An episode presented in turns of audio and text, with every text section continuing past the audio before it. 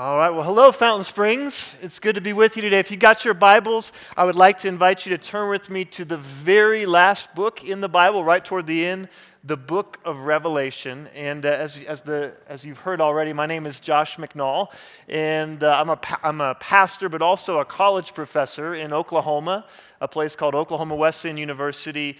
And my job is just to train young people for ministry, for ministry in, in churches like this. And so the reason I'm here, I wrote a little book called Long Story Short, and you as a church have been walking through the chapters in that book.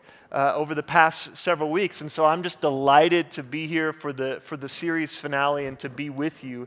Uh, all of us, I think, probably have had a favorite television series. I don't know what your favorite television series is. If you're my age or maybe just a little bit older, it might have been a show called Seinfeld. I don't know if any Seinfeld viewers in the crowd. Maybe just, a, there we go, a little bit younger. Maybe it was a show called Friends. Friends.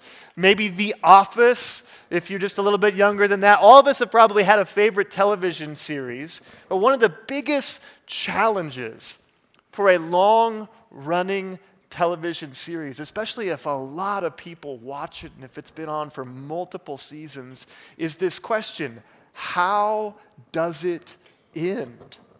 How does it end? I mean, how are we going to wrap up all these different storylines and tie up all of these loose ends? Will Ross and Rachel finally, finally work it out? What's going to happen to Michael Scott and Dwight Schrute and Jim and Pam? And, and what's going to happen to, will the zombies finally win and we'll just all be zombies, right?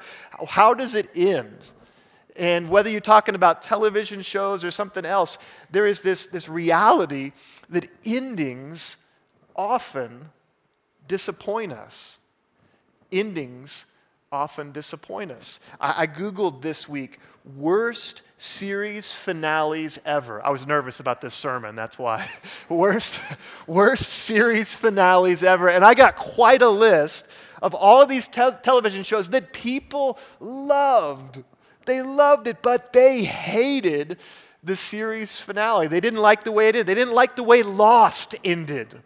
They didn't like the way How I Met Your Mother ended. This long list of just terrible endings often disappoint us. And that's not true just with, with television. It's true in sports, right? My sports team lost today. I don't know about yours. Endings often disappoint us. The season ends and you're not the champion. It's true even when the ending is good that the ending can be uh, disappointing. I brought a picture of a guy you might recognize, the guy by the name of Tom Brady. Don't boo if you're. Tom Brady is a guy. This is a guy who looks like he's got everything, man. He, he's tall, dark, handsome. He's won a bunch of Super Bowls. He's married to a supermodel. He's got a beautiful family. And I read this story of Tom Brady when he won his very first Super Bowl. And he finally got the thing that he'd been chasing his, his whole life. And he said he woke up the next morning and he said, Is this it?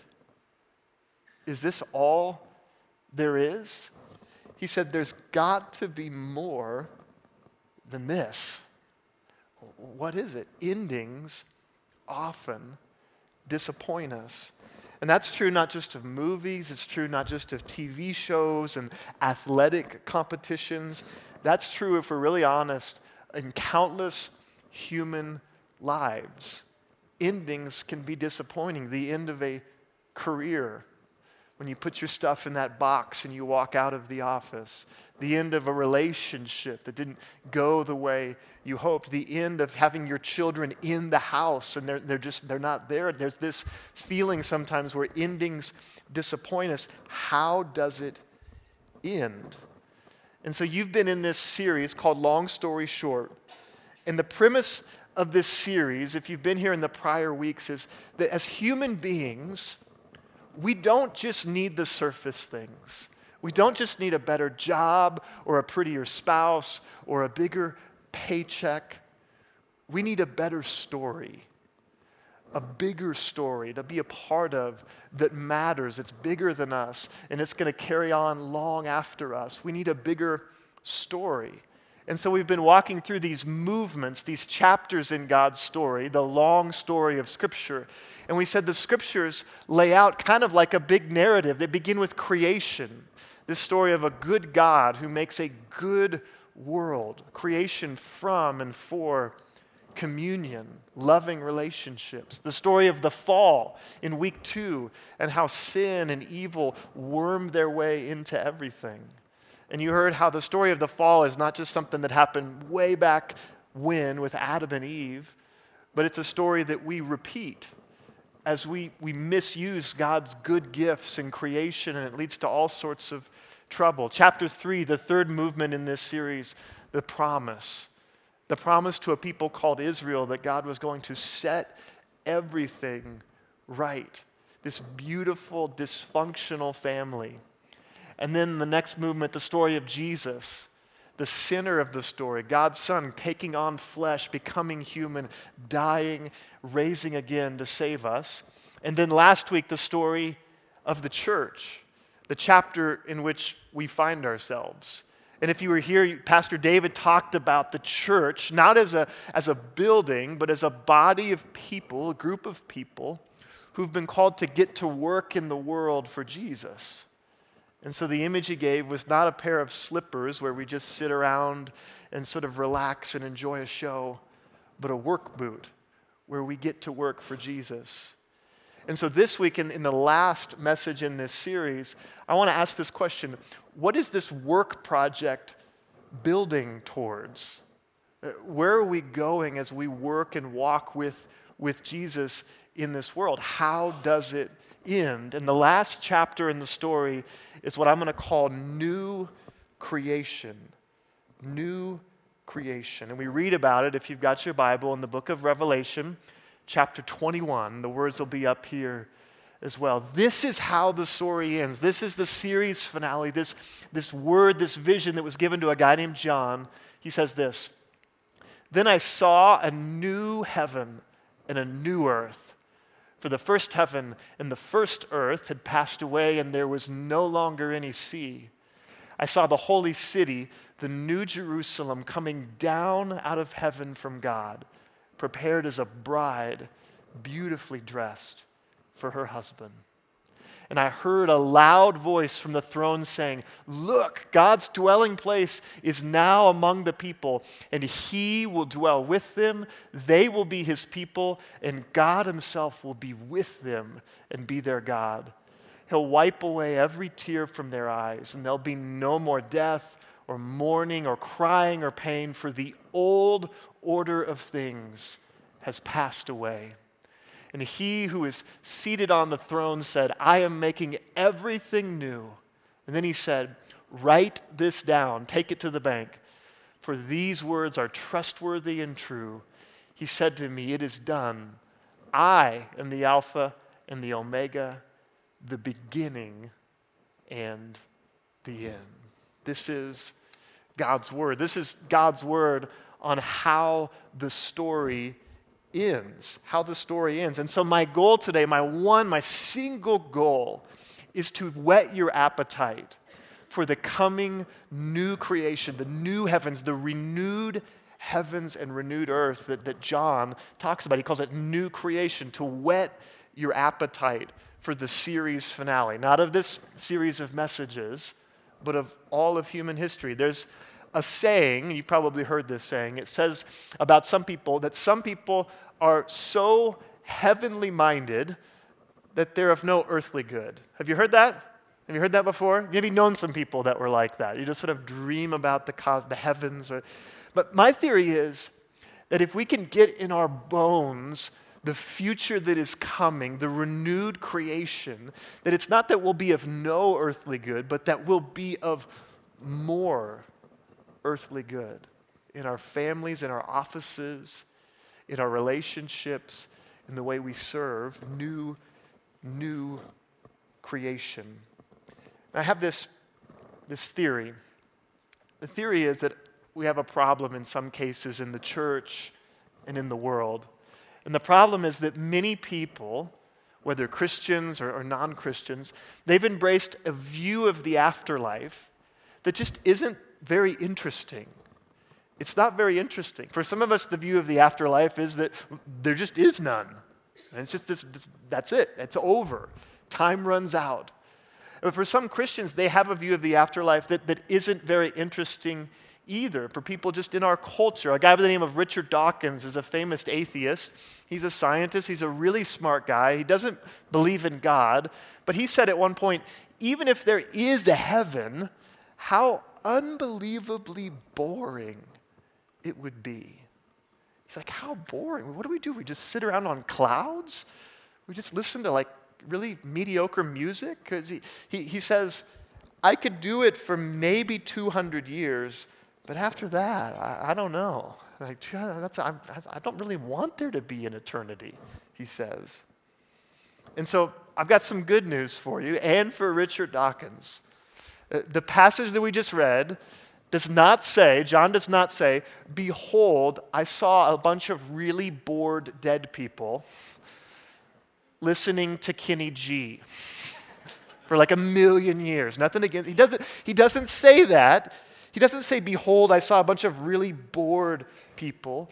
He describes something that is incredible and is beautiful, something that we should, we should long for. And so, what are the takeaways from this passage? I think the first takeaway is this the best part of new creation the best part of new creation isn't the absence of pain, but the presence of Jesus. Amen? The best part of new creation is not just that you get a bunch of cool stuff or that you live forever as if you're just like checking your watch. You're like, yep, still alive. Yep, still alive. I think I hear Kenny G, still alive. It's not the absence of pain, but the presence of Jesus Christ. Look what it says, verse 3 and 4. It says this Look, he says, God's dwelling place, Jesus, God the Son, is now among the people, and he will dwell with them. God himself will be with them and be their God. He will wipe every tear from their eyes. It's not just that your tears will be wiped away, it's who will be doing it. Who is the person that will be doing it? There's this beautiful picture. It's called the first day in heaven. It's this picture of Jesus just embracing this young woman. And I've had, I've had close family members, I've had close friends die, and this is the image that I have in my, my head. It's not sitting around in the clouds, it's Jesus wiping away every tear. I have, I have four kids a two year old, a four year old, a six year old, and an eight year old. So there's a lot of crying in my house, usually me. And, and so when, that, when the crying happens, like my two year old son Teddy, there'll be these moments, and kids can flip flop really quick from like crying to laughing. And there'll be times where he's already flip flopped and he's no longer sad, but there's still this like this one tear on his cheek. And I'll walk up as his dad and I'll just wipe it away and give him a hug because I love him. And, and if that is how a loving father embraces his son, imagine the person who is undiluted love itself. The good news about the end of the story, the best part of new creation, it's not just the, the absence of pain, but the presence of Jesus. The reward isn't just a place, it's a person it's a person. I've heard somebody say once if Jesus wasn't in heaven, would you still want to go? And on the surface, you might be like, well, yeah, I mean, it's cold here. it's, it's, in, it's South Dakota. It's almost winter. If Jesus isn't, and it, it might seem nice, but the ultimate reward is not a place, it is a person a person that we're called into relationship. God will be with us, John says, and that's the best part. What's the second thing? A sort of second thing that we see about the way the story ends, and that is that the physical cosmos, the physical universe, will be made new. It'll experience a, a renewal or a resurrection. It, it, says this in verse 1, the passage we just read. Then I saw a new or a renewed heaven and a new earth. For the first heaven and the first earth had passed away, and there was no longer any sea. If you're like me, that last bit is like, wait a minute, like I, I like the sea. I actually surf, kind of. I have, a, I have some in laws that live in Florida. It's like, what, what's that line about there's no sea? And the sea, it's, it's not that God hates surfing or he doesn't like oceans or anything. It's that the sea for the Jews, for the people who first received this message, was a symbol of chaos and evil and destruction. It was the sea that God parted to bring them from death to life. And so it's a way of saying there will be no more evil or pain or chaos because the creation itself will be made new. If the first misconception about the afterlife is Richard Dawkins and it's going to be really boring, then the second misconception about the way the story ends is that it ends with just destruction, just burning, just fire. Just, I mean, that very word, apocalyptic, conjures images of smoke and fire and pain. And this past month, I've been working a little bit with smoke. I bought a new grill, a new grill, and it's called a it's a Traeger. I don't know if you've heard of Traeger, right? Amen. That's the biggest response I've gotten yet in South Dakota. Meat, fire, good. Right? And so I bought this grill, this Traeger, this wood fire grill, and I started smoking some meat. And I, re- I like smoky meat, and I was really kind of disappointed after my first few uses that it just wasn't quite as smoky as I wanted it to be. And so I did something really foolish. I bought a blowtorch. And I got some more wood pellets, and I got this little metal tube you put the pellets in because if you want a little extra smoke, you can, you can do that. You light the whole thing on fire. And I did this in my wife's kitchen. and she said, Take that outside, that you're going to burn this. And so I light the pellet thing and I put it on there. I get more smoke. And then later in the day, I run my fingers through what little hair I have remaining. And I'm like, Why is it all crusty? Did I get some sauce in my hair? Answer No, I burned off what little hair I have left with the blowtorch. And so I have to come to Rapid City, get a haircut today, and say, cut it really short. I accidentally burned it all off, right?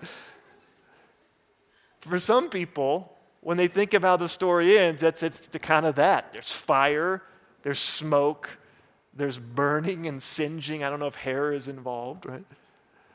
But the story in the scriptures doesn't end like that. It ends with a renewed heaven and a renewed earth. Yes, there'll be a judgment on evil.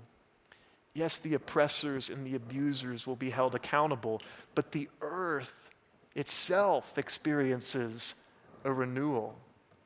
And I'm from Oklahoma. I feel like the earth in Oklahoma needs a little bit more of a renewal than the earth around here. I mean, this is beautiful country.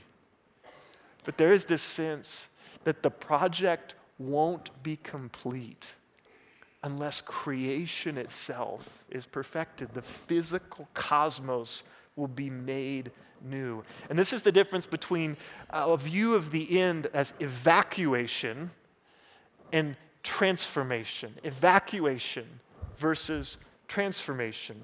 And so when scripture talks about new creation, isn't just that we're all going to get sucked somewhere else, it's that this creation itself will be made new. Isaiah in the Old Testament says, The earth will be filled one day with the knowledge of the Lord as the waters cover the sea. The physical cosmos will be made new. We'll have perfected physical bodies. I might even have more hair. We'll live in a perfected physical creation. you say, why does that matter? Why does that matter? I think if the gospel is just about evacuation, then God's project of creation failed. He built this beautiful world with plants, with animals, with scenic vistas. And if it's just about evacuation, then that project failed. Secondly, if the gospel is just about evacuation, then our focus in this life will be too selfish. if the gospel is just about evacuation, going somewhere else, then our focus will be selfish. And I, I absolutely believe that Christians, when we die, we go to be with Jesus. Paul says, to be absent from your body is to be present with the Lord. And so the teaching is that the story ends with us with Jesus in heaven, but then ultimately ends when Jesus makes this world new. It's not evacuation, it's transformation. You say, why does that matter? Either way, it sounds like, you know, an okay ending. My friend, his name is John, and he's a, he's a Bible professor, and he, he, he told me the other day, he said, think about it like this. Imagine if a really important world leader maybe a celebrity or a humanitarian, somebody that you really respected, sent you an invitation. Let's just say, because it's hard to pick a non complicated world leader, let's say the Queen of England, right? She's, she's super old, you can't hate her, right? The Queen of England sends you an invitation, and it says that you are invited to her house, to Buckingham Palace. What would you do? Right? Assuming that you want to go, my friend said, Well, probably what you would do is that you would get yourself cleaned up. Uh, you'd take a shower, you'd buy a new shirt, and you'd get yourself cleaned up.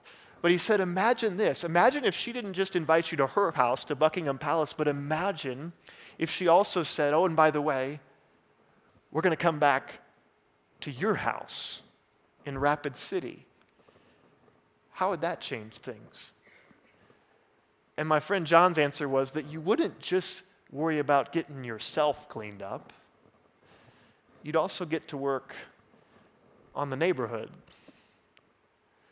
You worry about getting your house fixed up. You might even get the city involved, getting the driveway fixed up. Because the gospel isn't just about going somewhere else, evacuation. The gospel is about transformation. The gospel is not just salvation from the world, but salvation for the world. Amen? The message is for the world. The creation itself will be made new. God so loved the world that he sent his son, and God so loves the world that he sends us as this work crew to be the advanced force for planting seeds of new creation, even in soil where it doesn't seem very fertile. The gospel isn't just salvation from the world, it's salvation for the world. It's about after, after school programs, it's about crisis pregnancy centers. It's about families getting back together. It's about clean water in places where they don't have it. It's about racial reconciliation. It's about kids in crisis finding a forever home. The gospel isn't just salvation from the world, it's salvation for the world. The good news is better than a message that's just evacuation. It's better than that. The story ends with, with new creation. maybe the best news of all is the third thing that we see in the scriptures that we don't have to wait to get the party started. We don't have to wait to get the new creation party started. In the scriptures, new creation isn't just a future reality. There's definitely this future component that isn't here yet. We still experience sin and pain and death. But there's also an already component to the new creation. And we see this all throughout the New Testament. It's as if when Jesus emerges from that tomb in a garden on a Sunday, that this new creation project is, is taking root.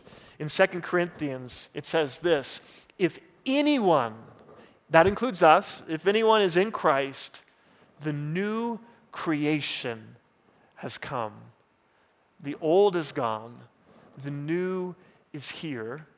All this is from God who reconciled us to himself through Christ and gave us the ministry of reconciliation.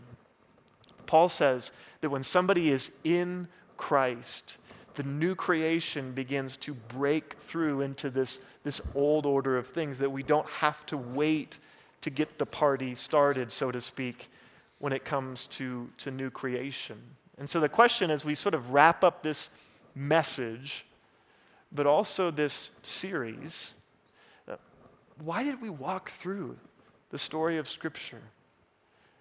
I mean, why come to understand these, these chapters creation, fall, the promise, Jesus, the fulfillment of that promise, the church, the people of Jesus, and then new creation? Why walk through this?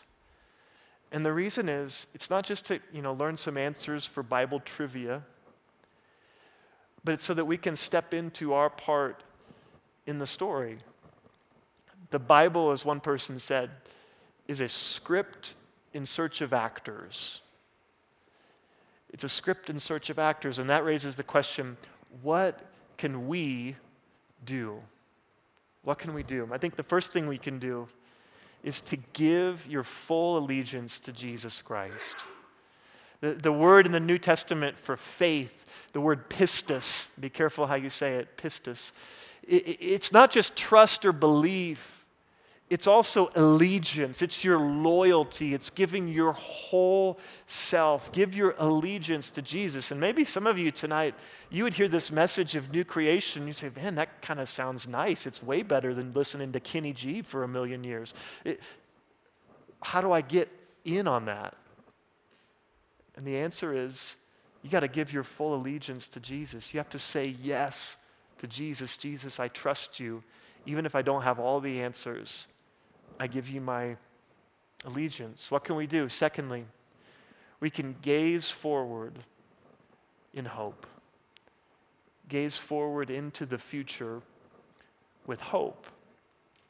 And I don't know about you, but when you turn on the news or when you talk to people around the water cooler, hope isn't a word that's often used. We use a word like anxiety, like fear, like worry when we talk about the future. And the gospel calls us to look forward in hope, regardless of what the doctors have told you, regardless of what your spouse may have told you, regardless of what's going on with your kids or at the office. The future doesn't end with death, with pain, with sickness. The future ends with resurrection. We can be people who adopt a posture of hope in a culture of fear. Amen? The church is called to look forward in hope. And then lastly, we're called to get on our boots, to join the new creation team that is planting seeds of hope and faith and love in our culture, to be people who are planting pockets of new creation by the way that we serve, by the way that we give, and by the way that we go out into this world. One of my favorite passages that, that illustrates this is a passage in the book of Romans.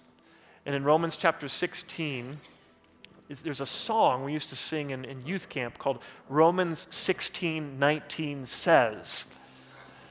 And what it says in that verse and the next one is that the God of peace will soon crush Satan underneath your feet, Paul says.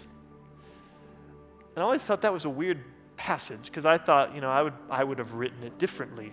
I would have written, the God of peace will soon crush Satan underneath Jesus' feet. Or maybe underneath the feet of some really holy person who's not me. But the passage says that the God of peace will crush Satan underneath our feet.